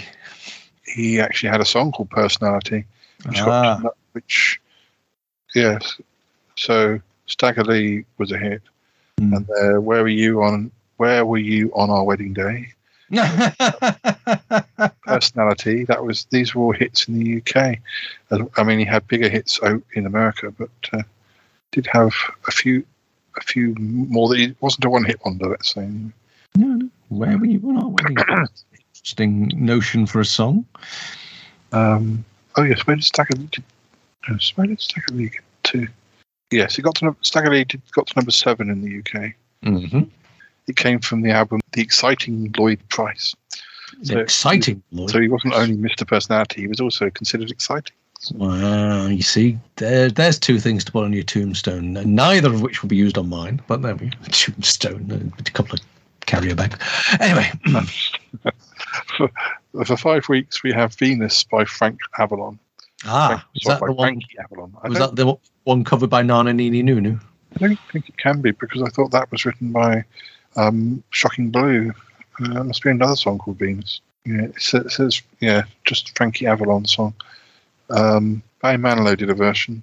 Ah, Johnny Mathis did a version. Pat Boone did a version. blimey. It's number sixteen in the UK. No, it wasn't up to. Uh, wasn't up to the Shocking Blue La La Nini Nunu version. Um, uh, then we have the Fleetwoods "Come Softly to Me" for four weeks. the Fleetwoods. Uh, nothing to do No, no, chat. They have nothing to do with Fleetwood Mac, presumably. uh, "Come Softly to Me" was, was an a cappella song. Oh, right. Okay. Doesn't doesn't re- doesn't record whether it was a hit over here. No. it was hit in Italy. Well, a minor-ish hit. The Fleetwoods, they existed from 58 to 83. They would sort of do wop, Oh, okay. like it was one man and two ladies. Yeah. Then we have The Happy Organ Yeah. by Dave Baby Cortez for one week. Right. Instrumental. Did they did they specify which organ No, is the happy one? no, they don't. Uh, oh, apparently, Is originally it possibly the liver? I think so. It, it originally featured lyrics and was intended to be sung accompanied by piano and an organ. But uh, Oh, I see. Ah, yes, it's the actual the musical instrument that's Uh. the, the source of the happiness, right? the Hammond organ as well. Ah, Uh, it was one of a number of singles. Really, um, the happy spleen. yeah, I don't know what the other songs are called. Uh, Well, it, it some some some level it doesn't bear thinking about, does it? the, the, the album was called Dave Baby Cortez and his Happy Organ. oh, oh, yeah, it gets worse, doesn't it? And then another album was called The Fabulous Organ of Dave Baby Cortez. We are unable to show you the cover picture. I think they, they dropped, I think somebody might have said um, Dave. they stopped being they stopped having that word in the title after that. Ah, Um, doesn't say that his singles ever really released in the UK. Though did have another he had another single called "The Whistling Organ." Well, there's an education, That right? wasn't that wasn't that wasn't as big a hit though. I have to say. They Yeah, I'm just single, imagining the surgery for that one. He had a single called "Rinky Dink." That, that was bigger. You had a big Anyway. winky dink. Right, okay, fair enough. Dave Innuendo presents. Yes. Thank goodness he didn't have any other big hits. Um, Yeah. Any big what? Sorry. no, nothing. We um, then have Can- we then have Kansas City by well, it's a Leiber and Stoller single. Um, Fair oh. It's a rhythm and blues song from 1952. So I wonder why this this was doing in the charts now. But uh, Little Richard did a version. Beatles did a version. Oh yeah, I vaguely remember. Uh, I have a feeling it's like one of the. Oh yes, it's one of their first singles. Well, like when they were in Hamburg. sort of. Oh, well, that was also on their Beatles for Sale. I think they they I think they used to cover it in Hamburg, and then it ended up. James Brown did a version. Anyway, this version is by Wilbert Harrison, Wilbert. an American rhythm and blues singer, pianist, guitarist, and harmonica player. Uh, and, and at the moment, you have to be very careful how you say pianist. the happy pianist. oh, it's all getting a bit. It's all getting a bit, isn't it? Yes. Oh no, please. Um, then we have for that was for two weeks. Happy Organ was only for one week. One, two, three. two, Yeah, sounds about right. Uh, for six weeks, we have the Battle of New Orleans by Johnny Horton. Right. Okay. Um, Battle for New Orleans. He was an American country music honky tonk and rockabilly singer, j- um, a musician during the 50s, best known for his saga songs that became Uh, international hits. There'll be some deeply uh, important American history reason that we know nothing of in the Civil War of some kind. It's written from the perspective of an, of an American uh, soldier, and it got to number 16. So yes, I guess you could say it was an international hit, but it wasn't a massive hit. Mm. It got to number twenty in Italy, number oh, number one in Australia. So fair enough, that is pretty international. Yeah. and Canada number one. So yeah, uh, why did you say in Australia? Um, then we have "Lonely Boy" by Paul Anka. Okay. Lonely boy, but happy organ. well, that doesn't seem to figure out. It doesn't make sense. You think anyway. Um, um, he spent a lot of time in his room. uh, you wouldn't think he'd be unhappy, but anyway. No. Um, oh, uh, that's confusing. Uh, I just thought it might say what it did in the UK, but it didn't. It did number two in Canada. Hmm, Presumed it was a, would have been at least a bit of a hit in the UK, but maybe not. Um, then we have a big hunk of love by. These songs need to calm down. You wonder, you wonder why we're going to the end of this run of. We've lost it now. Go on. A big hunk of love by Elvis Presley. Ah, yes. Hunker Hunker Burning. Oh, he- he's um he's wearing his army outfit on the cover. Really? Okay. Well, that was that was his his news thing. You know, I imagine it's his, his publicity people. You know. And it's one of the songs that he revived in 70, in 72 when he was doing his Las Vegas presidency. Yeah, I think that's the version I I'm most familiar with. Um, then we have the three bells for for four. oh dear. Um, four You've got three then, have you? Oh, right, okay. No, uh, fair enough. the opposite of Hitler, but there we- um, or maybe borrowed one off Hitler. oh, that's, right, that's what happened. It's by the Browns. Um, the Browns were two ladies and a man. Um, yes. I wonder if they were the three Browns. No, they were the Browns. Oh. Um, they were Jim, Ed Brown, and the, and his sisters Maxine and Bonnie. Maxine, Bonnie, They were And- com- they were sort of country. and Ed. Uh, okay, no, fair enough. They listed from 50, 50 no, 54 to 50, 54 to 68. Um, and I don't think they were really well known. I don't think they were known particularly in the UK. They haven't got any chart hits. Um, Giles, are you coming back to join us for, for the last few songs? Come on. Bring back some order to the chaos. Um, there you go. There you go. What do you think about all this? What do you think about this? Eh? Any views? Any opinions? Um, then we have Winter September. Yeah, there are quite a lot of differences. We have Sleepwalk by Santo and Johnny. Uh, Ah. They're an American rock and roll instrumental duo of Italian descent. I'm guessing that wasn't covered by Ultravox. No. Um, don't think there's a lot more to say about that. Um, they had quite a long career. They were around from 59 to 78. All right. But uh, Makes you wonder after 20 years, someone finally says, you know what, I'm fed up with this. Well, it looks like they're they might still be alive or doing separate things. But Santo is semi-retired, and Johnny currently tours and records new material with his own band. ah. Um, then we have Mack the Knife by Bobby Darin, Mm-hmm. was number one for six weeks. Then we have the Fleetwoods again with Mr. Blue, Mm-hmm. um, which looks like it was a hit for them. Hmm. Like, you know, they were the first, the first um, Yeah. people to do it. It was also number seven in Italy. Um, then uh, Matt the Knife again for another three weeks by Bobby Darin. I think it's got to be the one of the longest running. It's like nine weeks, you know. Mm. Uh, then Guy Mitchell, who I remember we. Mm. That I mixed up with uh, Cliff Mitchell more for some reason, or Guy Mitchell more for some reason. I don't know why. I keep I keep doing that. That's where my brain goes every time you mention him. Yeah, didn't he do? Did he do "Singing the Blues"? Or I think he definitely. You expect me to remember the things we've talked about? uh, Well, yes, possibly. Yes, he did. He did. In '56, he did. Wow, well remembered, Paul. Well, it's, I've only just been editing the episode, so it's probably back in my mind again. If any listeners are thinking of, of looking for someone to, to share the podium for on Pointless, Ah. Paul is your man.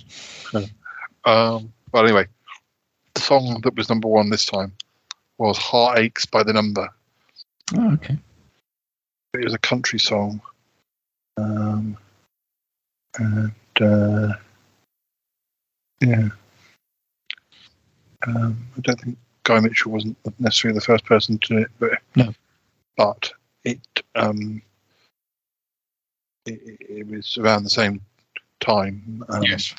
So Ray, Ray Price may have been the first person to do it, but also in '59. So um, Johnny Tillotson in '65, Oh, right. Jack Reno. Lots of people seem to have covered. Cyndi Lauper did a version um, as recently as 2016. Yeah. Jerry Lee Lewis, Waylon Jennings, W- Willie Nelson, Bill Cro- uh, Bill Crosby, Bing Crosby, um, Connie Francis. Mhm. Now the last song in America of '59 is "Why" by Frankie Avalon. Okay. I don't think we've. Oh, but it looks like Donny Osmond also did a, a version of it because it's his face that appears when you click on it. Oh, okay. based on an Italian song. Um, um, the Avalon version features an uncredited female singer. Ah, Anthony Newley did a version. blimey. Um, the Donny Osmond version got to number three in 1972. It still amazes me. It still amazes me now that we don't really get the same, you know, the modern, the last 20 years, you don't get people covering, you know, songs as much anymore, do you?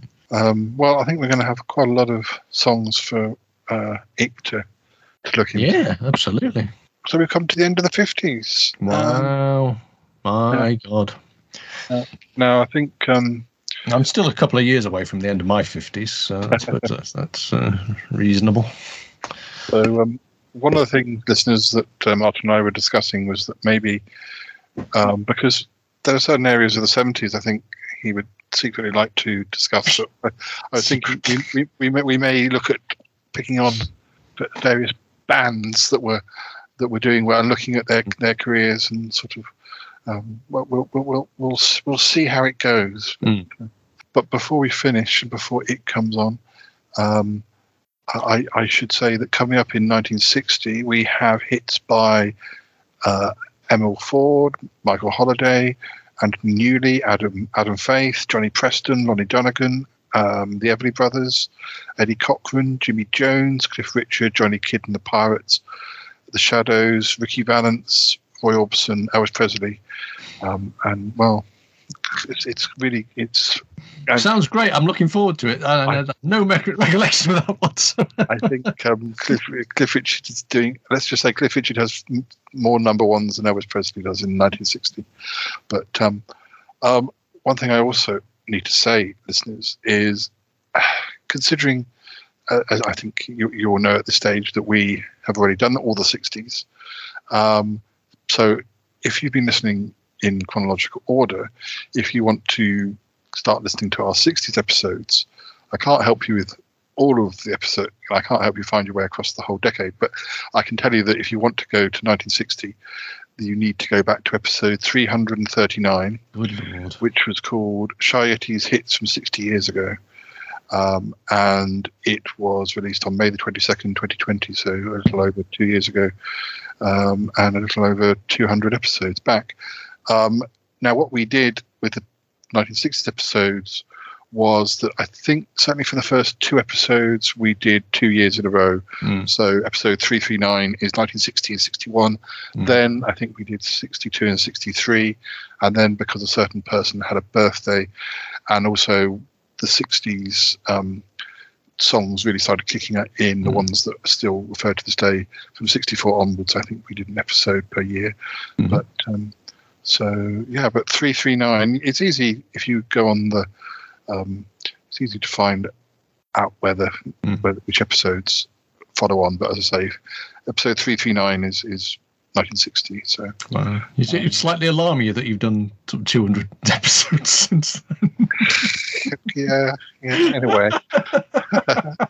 um, It's non-stop at the Shy Life. well, it's even more shocking in a way because we've, at time of time of recording, we've now covered every year from 1950 to 1997, with 1998 to be recorded in a couple of days' time. So, by the time this comes out, 1998 will also be recorded. So, Um, I think the plan is, or the rough plan is, to definitely continue until t- 2006, which is when Top of the Pops finished. But um, maybe, maybe even into the early um, teens. It's just that when charts start to go all streaming and um, the variety of acts and also the age of the acts completely drops away, and you just get sort of young people. I mean, the thing I like about the charts is that you could have like I don't know, um, you could have Kylie at number one, but then you could also have uh, um, I a heavy metal band or a, you, know, you get lots of different. You get Yeah, the variety of it. Yeah. the variety. But you, you just stop getting the variety of it once it goes streaming. So, um, so so yeah, we we will be we will be jumping ahead. We will be continuing to do the later episodes at least for, for a good a good many more years. But uh, don't think there'll be much point past the early teens though. But uh, anyway. Um, well, anyway, Martin, thank you for doing the 50s with me. And- Always a pleasure. um, and uh, we've got plenty of um, plenty of other things we can talk about. Oh, I'm sure we'll find something. also, um, obviously, Martin is part of our Chatterbox team, so we hear him on there. And um, you're- you're-. And obviously, Vision on Sound Oh, is yes. going strong. Pl- plodding on, yes, plodding on in its own little way. Yes. Well, um, um, so yeah. Uh, so we'll hand over to Ikk now and um, say goodbye for now. And, You take care. Bye bye. yeah, take care. Bye bye for now. Bye.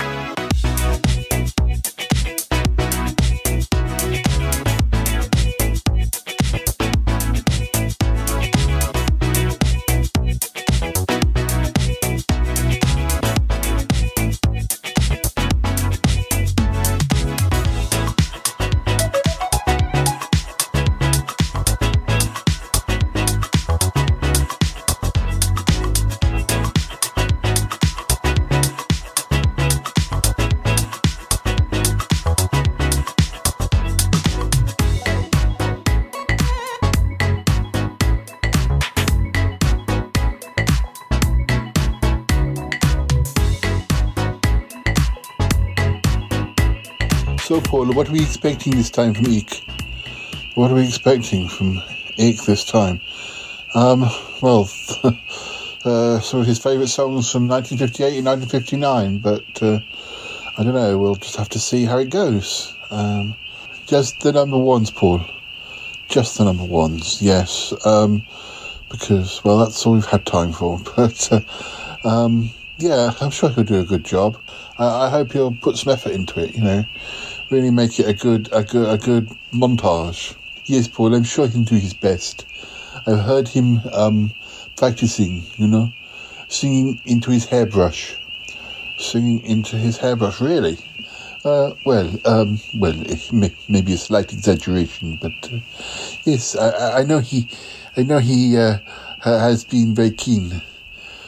Really? Hmm. Well, let's just hope he does a good job. We've reached the end of the 1950s this time, so you know it's uh, it's kind of uh, kind kind kind of the end of an era, I suppose. Oh yes, I suppose so. Will there be more music episodes? There will, but we'll be jumping sort of right to uh, um, well up about into the late 90s, maybe in, uh, maybe into the early noughties in the next few months. Um, so you know he'll be required to sing um, some of those songs, of course. What about you and Martin Paul? What what will you do? I will talk about some songs. I will talk about sort of maybe some groups from the mid seventies. Uh, sort of discuss hits and uh, misses. Um, yeah, we'll probably do some episodes of that and see how it goes. So he may so he may be required to sing then. Yeah, maybe. Maybe it's hard to say, you know, hard to say. Um, but I mean, because he's sort of done that era before, but in a different way. So um, we'll see. We'll see. Yes, Paul.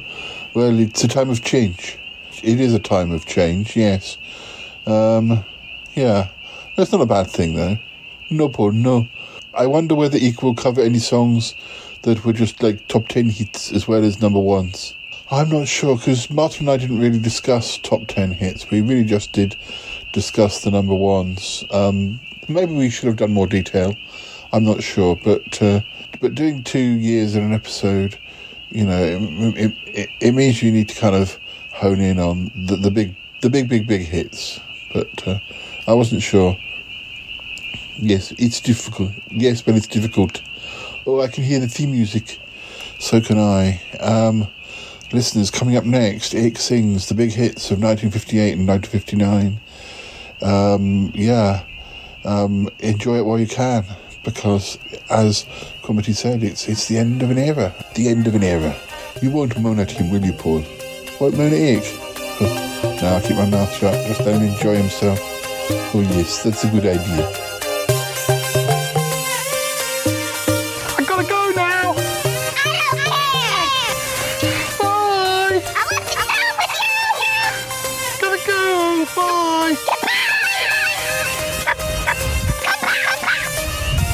Goodbye, goodbye, goodbye, goodbye, goodbye, goodbye.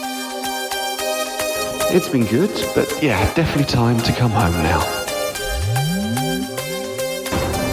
This show is part of the Pride 48 network.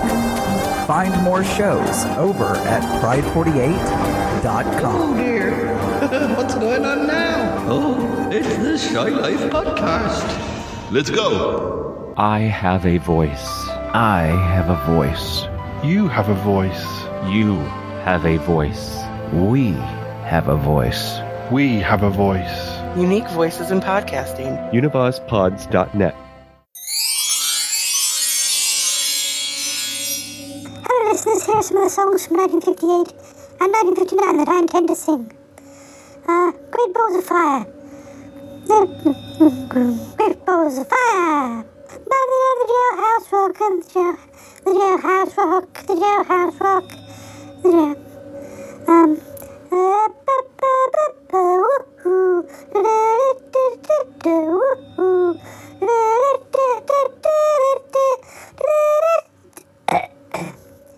Um, that was the story of my life and Jailhouse Rock.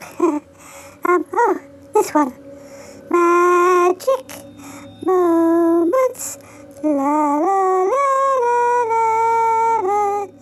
Magic moments. La la la la la la. Oh, sorry now. Hmm. On the street where you, on the street where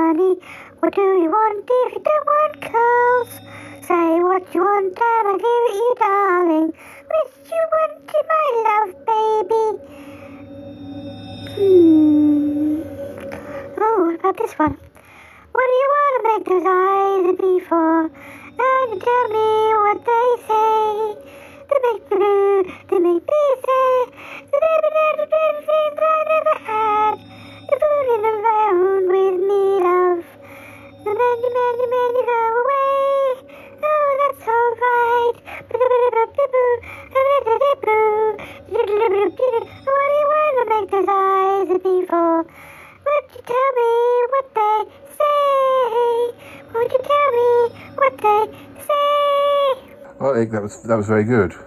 Oh, thank you, Paul. That's the best you've been for ages. Uh, thank you, Paul. You missed out a few. Yes, Paul. Still, it's not easy to learn all these uh, different songs. I mean, some of them I didn't know myself. Exactly, Paul. Well, um, I think we should finish. Yes, Paul. Would you like to finish with a, a particular song? No, Paul. I've done all the ones I can. Hmm, really? Yes, Paul. Um, uh, why don't you, um, why don't, why don't you just, um, Why don't I just, why don't I just what? There's no need to be nasty. I'm not being nasty, Paul. I'm just saying. What do you want me to do? Um, I just thought one last song. Yes, Paul. That's easy for you to say, but not so easy for me to sing. Oh, gosh. Um, perhaps we can find you a song that wasn't number one, but which did pretty well. Maybe.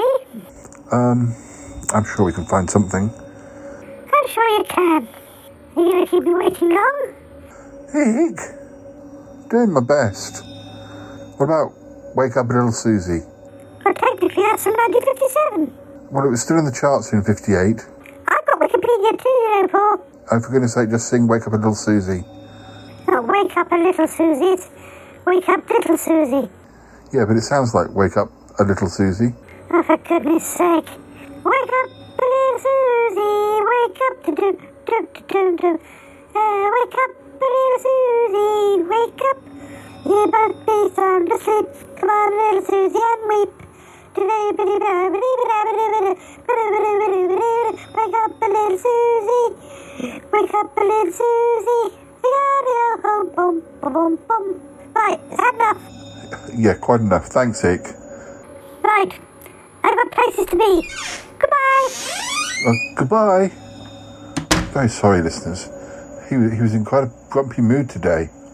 He was poor, but I think it's the emotion, you know? The emotion, yes, you know, of finishing the 1950s, if you say so. Anyway, we'll be back again soon, listeners, with, with more songs. Did someone put the washing machine on? Oh, yes, sorry. Oh dear. And we better stop now. I think we better do. Bye, listeners. Goodbye, listeners. Goodbye, goodbye, goodbye. You two still talking? I thought he'd gone. Oh dear, so did I. He's waiting on the wings. Oh, for goodness sake. Oh my God, there's nothing I like better is when another new episode of the Shy Life podcast comes out. I've heard that Paul's extremely nimble. And then there's the episode where Paul ate an egg. yeah, he did. But There was a dragon in it. Anyways. 572, 572, 572, 572,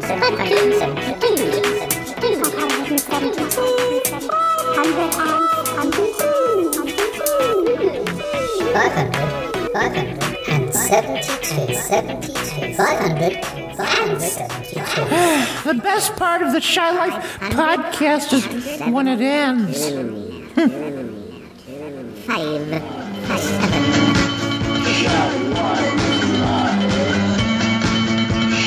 I don't know. I don't, it's like it puts out 20,000 episodes a month.